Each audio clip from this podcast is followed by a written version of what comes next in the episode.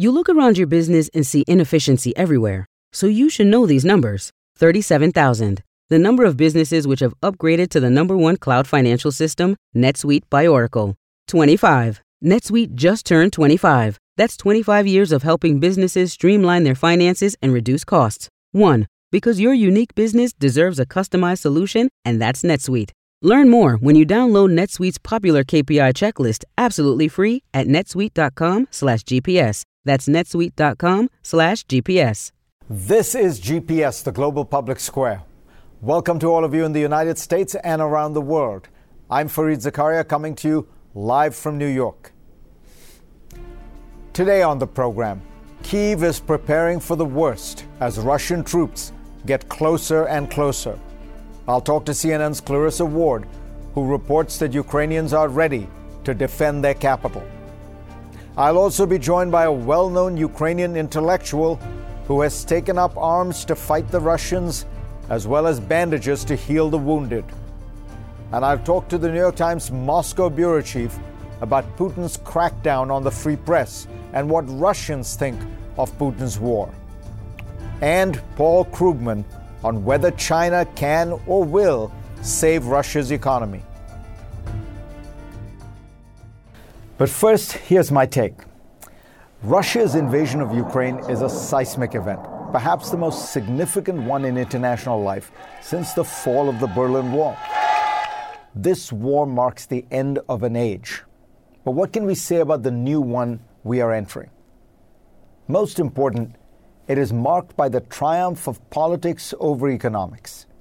For the past three decades, most countries have acted with one lodestar in mind economic growth.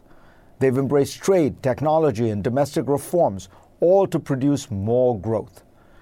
Those kinds of choices are possible in an atmosphere in which one does not have to worry that much about the core issue of national security. But today, countries around the world that took security for granted, from Canada to Germany to Japan, are thinking anew about their defense posture and forces.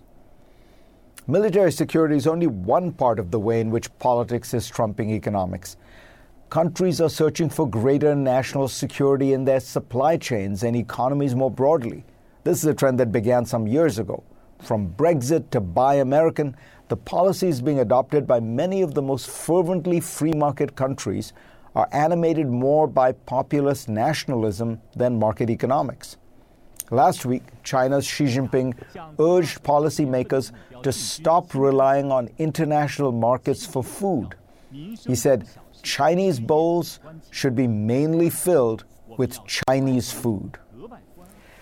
We may be seeing a reversal of 30 years of globalization.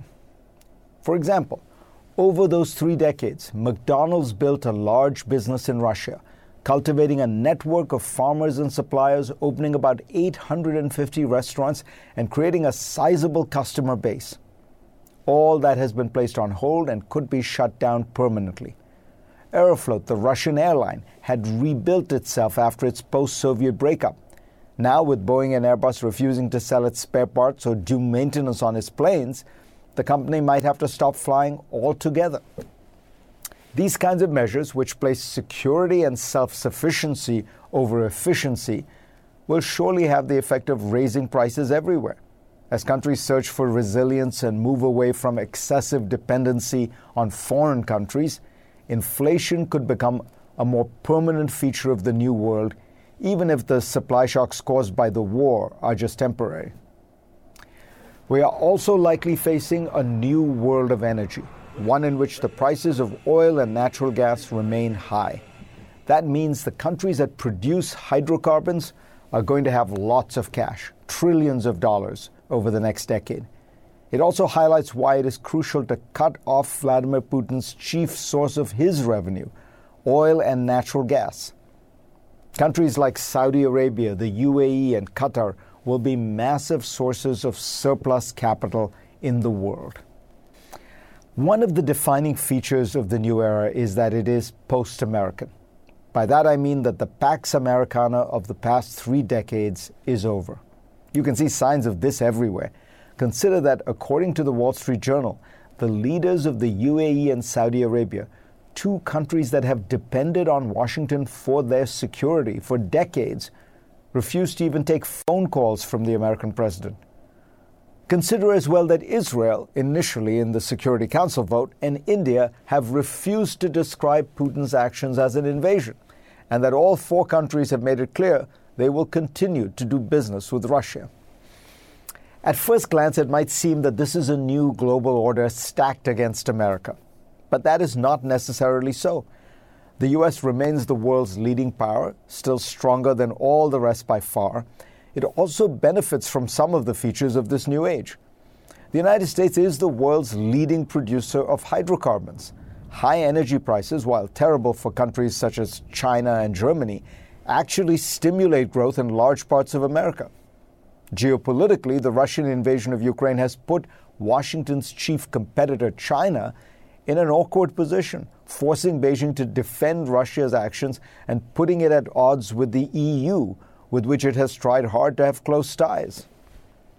The greatest strategic opportunity lies with Europe, which could use this challenge to stop being the passive international actor it has been for decades we now see signs that the Europeans are ready to end the era of free security by raising defense spending and securing NATO's eastern border.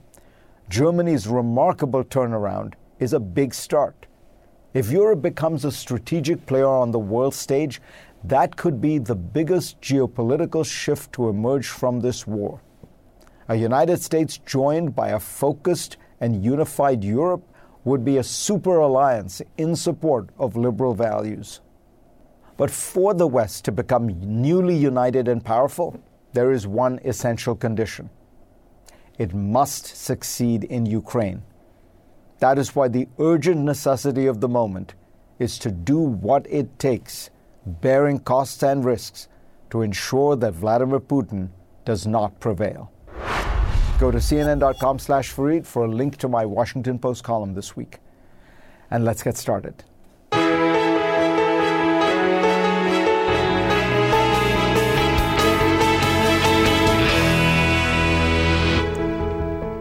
Let's get straight to CNN's Clarissa Ward, who continues her extraordinary reporting.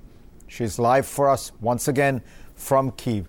Clarissa, it appears from, the, from the, a distance that what is happening is the Russians are encircling Kiev, presumably to begin a siege. This again is this seems like straight out of World War II history. Is is Kiev encircled? Are the Russians planning a siege? From what you can tell.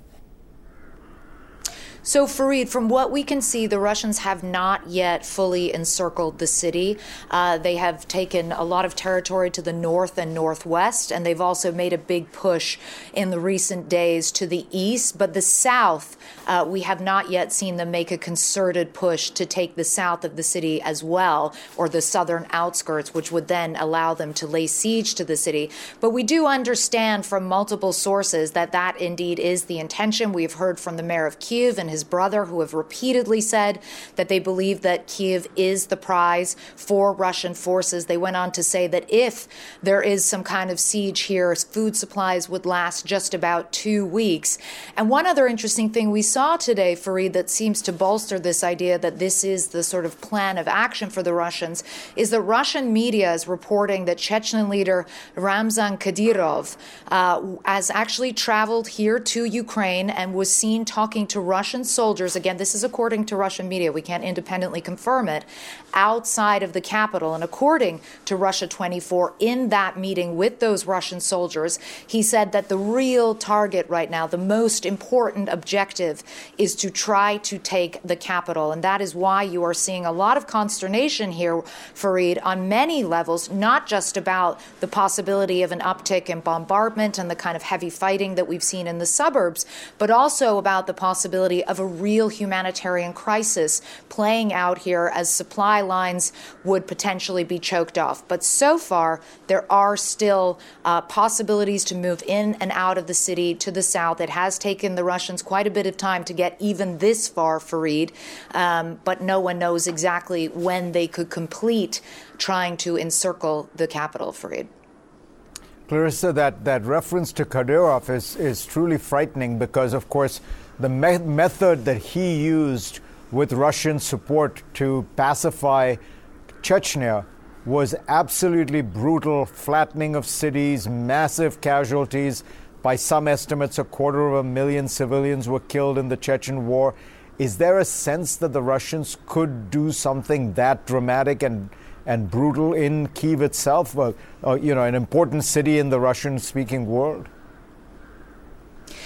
I mean, I think for everybody, it's hard to imagine logically and sensibly that they would pursue that course of action, given that Kiev is like the ancient mother city of Russia, uh, or ancient Rus, I should say, and there is such a deep attachment spiritually. Uh, there are many Orthodox churches here, World Heritage sites. At the same time, when you look at what's been happening and you look at the intensification of the bombardment, the uh, increasingly indiscriminate shelling, particularly of civilian areas, we've seen in Mariupol uh, a maternity hospital hit.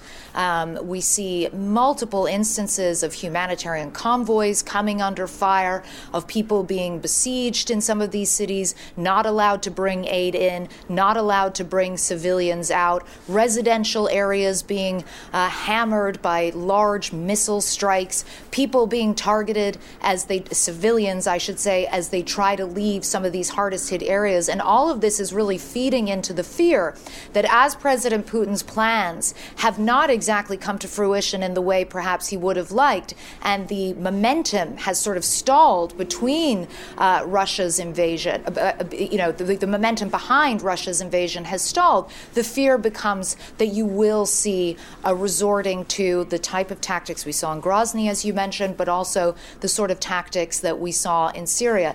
And even the idea of these Chechen forces has a very powerful effect on people's minds here in terms of really putting the fear of God into them, honestly, Fareed. When we've spent time in some of these suburban areas that have been hard hit, people petrified telling us about seeing Chechen fighters near their homes, about looting that's been happening at the hands of these soldiers. And so it also plays into, you know, an attempt to demoralize the psyche of Ukrainian people and to really make them even more frightened uh, as Russia tries to tighten its noose on this city. Understandably so. Clarissa, continue your amazing reporting and stay safe. We will talk to you soon.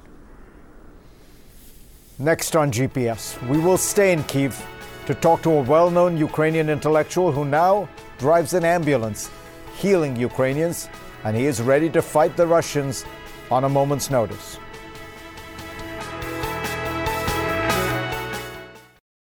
Given his resume, Gennadiy Druzenko would be a great choice for a GPS guest at any time. He's a constitutional lawyer, one of Ukraine's best and brightest. But faced with war, he has fired up an ambulance corps that he co founded in response to Russia's 2014 invasion of his nation. He and his family are also armed and ready to fight the invaders. Gennadiy joins me now from Kiev. Let me start, Gennadiy, by asking you, you know, what a question we're all wondering when we see people like you. How are you feeling? What, how are you right now? Thank you for it. Thank you for it, for such great introduction. But now I am just one of the maybe uh, hundreds of thousands of ordinary Ukrainians who just defend not just our land, but freedom, dignity, and very basic, very fundamental things to understand how we feel now, maybe you, Americans should remind their youth of their or born of their country. 250 years ago, when the farmers, lawyers, doctors created that great country. I love it. I, I spent not one year in the American universities. So it is not a professional war. What it should be understood by American audience. That is a war. It is really popular war. Me, as a lawyer, constitutional scholar who used to spend time in the universities throughout the world, now uh, leads a uh, volunteer hospital with a lot of medics which escape, uh, which saves the lives. My wife, who is a medic in the children's hospital near me, and she treated the wounded children, the wounded soldiers, whoever needs their help. My son, who is a medic as well, now in the, one of the Kiev hospitals. And a lot of my friends who are businessmen who are lawyers as well, who are artists, are t- taking arms in their hand. And just believe me, Russia never, never, ever could win. Because for us, it is not just army against army. That whole Ukrainian nation. I never seen so cohesion, so solidarity, so love finally. Because you just got whatever you need like that. I will just ask it in the internet about to um, uh, supply of the food for my volunteers. We got this from the restaurant the same day. I opened the next location and we got as well. We got like a ortho uh, mattresses and since, that is unbelievable. That is like a whole miracle. And people are, even though the Russians is a very serious enemy, and they're horribly um, unhuman, to say just unhuman. Uh, Ukrainians are not afraid, are not uh, about them. There's really people ready to fight. Some of them just taking their arms uh, in their hands the first time in their life, but they still but, want to defend our freedom and dignity. So, do you think, Gennadiy, if the Russians do lay, lay siege to Kiev, uh, it will be a, a, a, very bitter fight that the Ukrainians will not allow the city to be laid siege like that? First of all, they never siege my native city. Kiev population is about, uh, generally speaking, 4 millions. Half of the population still in Kiev. Okay, let's count quarter of that. That is uh, 5,000 uh, adult men who could take arms in their hand. Uh, and Russians just do not have enough soldiers. Thankfully, we not fight against tanks, against uh, armored vehicles with uh, Kalashnikov in our hand.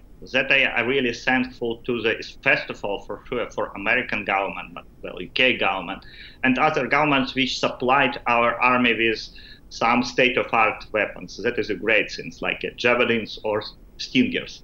I reiterate it again and again. Here in Ukraine, we have a million, maybe millions of brave hearts and uh, hands ready to fight. But we need something serious like state of arm uh, weapons in their hand. And so uh, you supply us with that. Thank you for that. I understand that is America not like in the Korean War or World War II, uh, ready to fight against the evil. That is not Russia. That is something unbelievable. Every day I got a lot of calls, a lot of information. Ambulances was shot the child was uh, killed. The uh, small girl uh, lost their arms. and finally, today, just a couple of um, hours ago, they killed American journalist near the Irpin, who is, I just say his name in the, he's a Renaud Brand Anthony, unfortunately, who was born in uh, February 10, 1971, guy like me, my age and another journalist, his fellow, was wounded, and my team uh, treated him and delivered him to the hospital. So that is just something like Nazi. What I could compare it just the uh, Hitler Nazi forces. No any uh, tradition and rule of war. No any humanity. No any.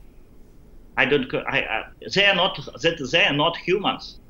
But we are ready to fight. We have no choice. And finally, we win. And I hope that the free war, that is not the fighting uh, uh, for Ukraine's as such, for the, our territory or even our independence. Like American independence war, that is war for the future of this war. If we lost the whole Western civilization, democracy, humanity, dignity, freedom, lost, we lost. So when a lot of volunteers from the Western countries, UK, US, and others joined us, we are just welcome and hope they, your uh, government finally follows them. I know that America have uh, have used to wait for a while when the World War started, but then you uh, joined the right side of the war, and finally we together win we win uh, the we won we won the um, World War II together. That Ukrainian losses was the more, biggest in the Europe, and I hope finally we will win this war for for, for future of democracy, for future of humanity in this world. Gennadiy, thank you so much for joining us. Uh, we we admire what you're doing, and we wish you all the best. Americans, what need we really very need. I beg you, I request. You, okay. Support us. Yes. Armored sure. ambulances. Yeah, that is we really there is it is shame for our government, but not for nothing. We are eight year in war, and Ukraine still haven't any armored ambulances, and we couldn't evacuate people from the so-called red zone where is the shooting. I could send the uh, doctors there because to prepare the doctor we need 10 years at least, but to kill them you need one second. I beg you, Americans. I know you you are not ready still to fight shoulder to shoulder. Provide my team, provide Ukrainian with armored uh, ambulances. It's a save hundreds, thousands of lives. Thank you in advance. I hope to get them soon. All right, you heard that. They need ambulances. I hope uh, people will, will, will start mobilizing. Part, uh, armored ambulances. ambulances. Yes, yes. Yeah. Um, I should say that CNN has not independently confirmed the names of the journalists uh, killed who were mentioned. Um, next up, what is the public sentiment about this war in Russia? Most of Russia's homegrown free media has now been silenced. Most Western outlets have stopped reporting from Russia. This comes after that country enacted a new law that promises punishment of up to 15 years in prison for, frankly, reporting the truth about Putin's invasion of Ukraine. So, given the news blackout, can Russians learn the truth about what is going on? Anton Troianovski is the Moscow bureau chief for the New York Times. He joins me now from Istanbul. Anton, uh, let, me, let me start by just asking that, that simple question, which is what do we think Russians, what, what do Russians understand? What is their reaction? Because it used to be that Russian TV media was all totally state controlled, but that there was a free internet. Um, and people had access to all kinds of things from YouTube to Instagram. It seems like all that is shut down now. So, what is the state, and are Russians buying the this the state's propaganda. Yeah, you're right. Uh, just if we look at what happened in the last two weeks, the media and lands- landscape in Russia has completely uh, been transformed. So, uh, indeed, while television is state controlled, you had plenty of independent media in the Russian language um, operating both inside and outside Russia that were widely available to Russians, that were being widely read. People were getting news on Instagram, on Facebook, on Twitter as well. So um, that is all going away now. And I think uh, the question now really comes down to um, will this shift lead more people to actually viewing and watching state TV? Or um, will Russians work to get around uh, these new bans on um, internet, uh, uh, uh these new blockages of, of internet uh, uh, news outlets? Um, will they spread kind of more critical analysis of the war through things like WhatsApp or Telegram, which continue to operate? It's a really critical moment right now in Russia when it comes to media consumption. Absolutely and the, you know the, the question becomes: Do people uh, are people likely to believe the story that is being put out by the Putin regime, which is very complicated? You know, which is rather than simply Russia invaded Ukraine, which is what happened. It is the story about how the Ukrainian government actually is itself committing genocide against its own people in the east. And then, you know, you show a fo- few photographs of people who are te- supposed to be fleeing to Russia, and the Russians came in to protect them.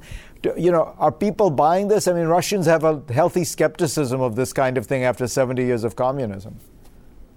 Yeah, uh, absolutely. I think uh, the polls show that something like half of Russians trust state TV, and half is a lot, but half is less than it was eight years ago uh, at, in, during the annexation of Crimea. And uh, I mean, you know, if you look at what has happened in those last eight years, in 2014, when the Ukraine crisis began, when Putin annexed Crimea, there was real, uh, genuine jubilation uh, in the streets uh, and among Russians, even people who were critical of Putin.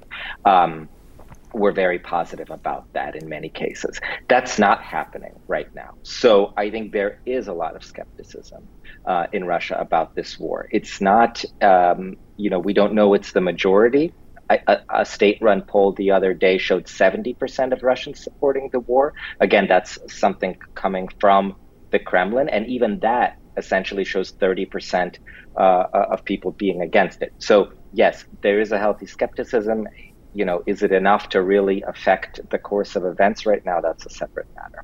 So that is what I have to ask you about. Is is there is there enough dissent you think within Putin's inner circle? I don't think you're going to get a mass uprising in what has essentially become a, a police state. But could you imagine some part of the Russian elite uh, having enough power to dislodge Putin? Well, we are seeing a lot of discontent relatively uh, in the Russian elite. You know, you've even uh, seen some of the richest and most powerful oligarchs uh, speak out against the war and also against the economic policies that the Kremlin is pursuing right now. Uh, you know, you look at the media elite here, where I am in Istanbul. There are so many um, uh, Russian journalists and others who who, who have fled the country in, in the last two weeks. Uh, but does that really affect you know that inner circle around Putin? Honestly, quite hard to imagine. You know, Putin has been in power for 22 years. One of the things he's worked on uh, very much is making sure that there are no independent poles of power in the government. Basically, everyone who has power in the Russian state owes that power to Putin. So. Um, it's very hard to imagine some kind of faction uh, that could bring him down, even though we also have plenty of reason to assume that there are plenty of people in government in Russia who are looking with horror uh, upon what we're seeing right now. That was terrific, terrifically illuminating, Anton. Thank you so much. Next on GPS, Paul Krugman will tell us whether China will come to Russia's rescue. Back in a moment.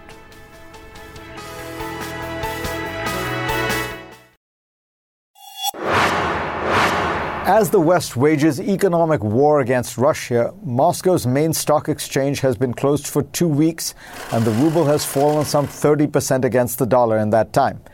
One big problem for Putin is that there aren't a lot of countries that can save Russia from financial failure. Russia's friends like Syria, Cuba, Venezuela, and Nicaragua certainly don't have the cash to prop up Putin.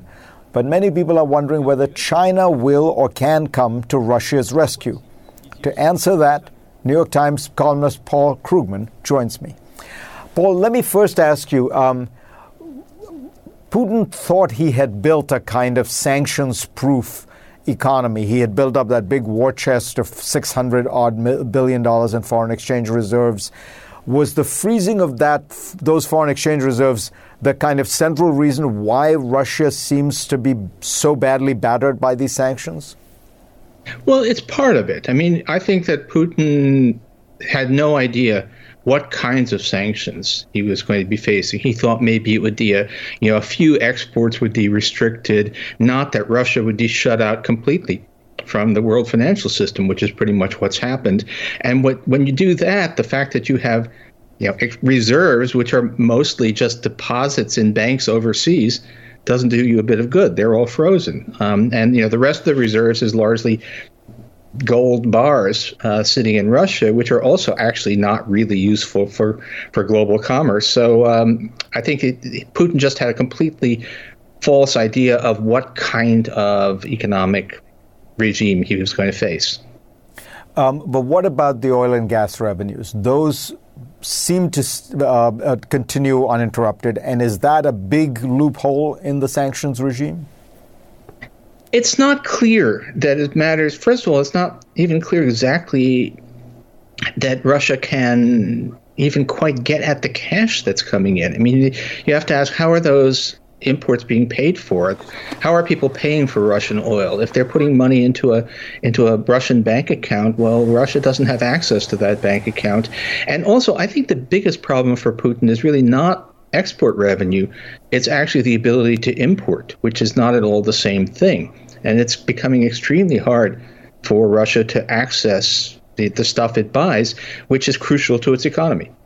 So that gets us to China. Can China be the solution? Can China buy Russian oil and then give Russia, you know, a series of essentially a, a kind of barter, a, a, a renminbi that can be used to buy stuff in China? And after all, China is a huge economy. Okay, there are a couple of problems with that. One is, in terms of uh, China buying Russian oil, you need to think a little bit about the physical side of stuff. That's one of the things we've learned these, you know, in, in this whole supply chain crisis era. Um, China and Russia may share a border, but that border is extremely remote from everything that matters. Um, Russia the Russian economy is west of the Urals. The Chinese economy is mostly along the coast. Uh, there's an immense distance between them. Oil is normally shipped by pipelines to ports where it's loaded onto super tankers.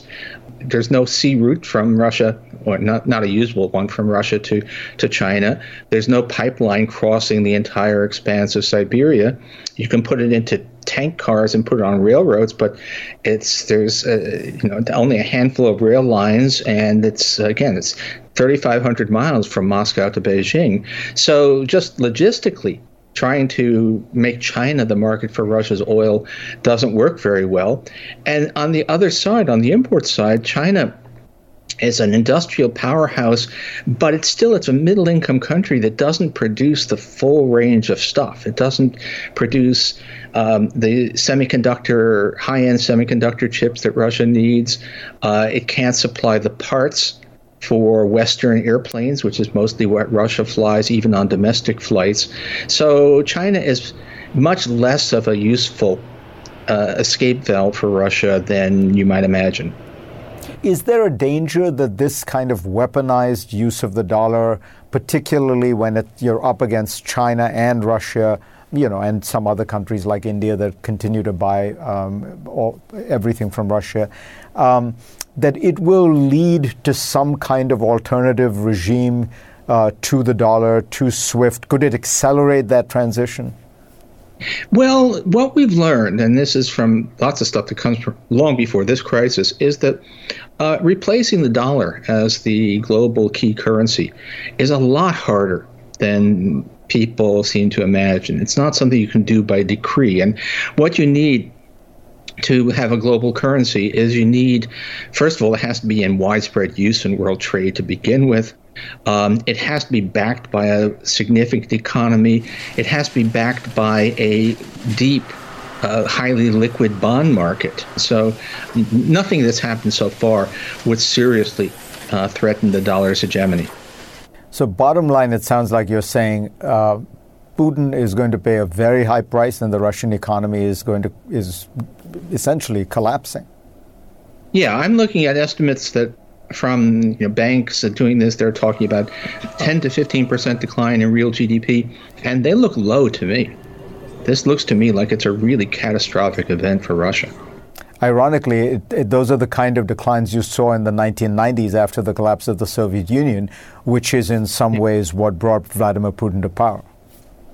Yep. Uh, he really just uh, seems to have had absolutely no idea what he was getting himself into. Paul Krugman, pleasure to have you on. Thank you. Now for the last look. This week, the Lithuanian foreign minister stood beside Antony Blinken and addressed the world. He said, We cannot pay for oil and gas with Ukrainian blood.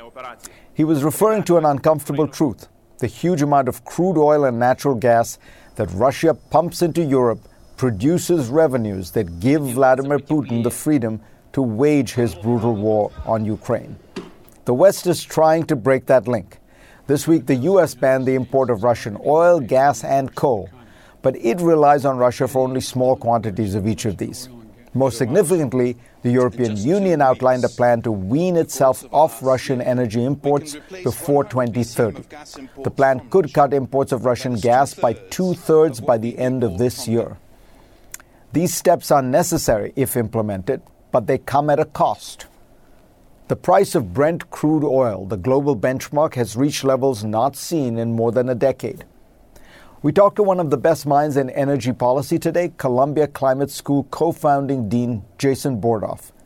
He says the world is facing the prospect of an energy crisis not seen since the 1973 Arab oil embargo, when oil producing states in the Middle East cut off supply to the U.S for its support of Israel in the Arab Israeli war. That was a moment in U.S. history when it was deeply dependent on foreign oil. The price of oil quadrupled in just months. our current moment is in some ways even more unstable because we're not just dealing with a crisis over a single commodity, we're dealing with a world dependent on oil and natural gas and still coal, all produced by a country that also has nuclear weapons, Bordoff points out. But disengaging from Russian energy exports will not be easy because so many countries are dependent on it. Russia supplies Europe with 25% of its oil and 40% of its gas. The head of OPEC said on Monday that it would be impossible to replace all of the nearly 5 million barrels a day of crude oil that Russia exports into the world. Replacing even some of it will require Washington to suspend sanctions on oil rich countries like Iran and Venezuela. So, what else to do? Well, the plan that the EU announced is sound. In addition to storing more energy in the short term, Europe must diversify its energy sources. That means importing more liquefied natural gas from countries beside Russia. Germany is also working on increasing its capacity to store and convert LNG to gas. And Europe badly needs better transportation links for gas within the continent. Germany has made the most dramatic reversal in energy policy on the continent, announcing late last month that it would suspend the Nord Stream 2 gas pipeline from Russia and build LNG terminals to receive shipments from other countries. The rest of Europe needs to follow. Undoubtedly, some of the effects of this crisis will be bad for the environment. Oil production will go up, including in the U.S. Even coal use will go up, Bordoff says. There is no other way to meet global energy demand.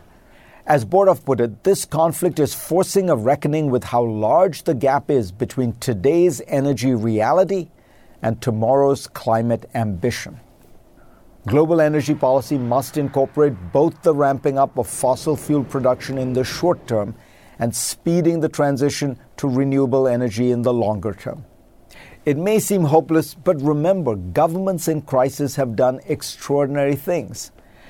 After the Arab oil embargo, the US federal government instituted a 55 mile per hour national speed limit because lower speeds conserve fuel the Ford administration introduced fuel economy standards for cars. As Michael Ross wrote in The Guardian, funding for energy and conservation research rose sevenfold between 1973 and 79. Per capita emissions in the U.S. peaked in 1973 and have mostly trended downwards ever since. And the U.S. did manage to decrease its dependence on foreign oil.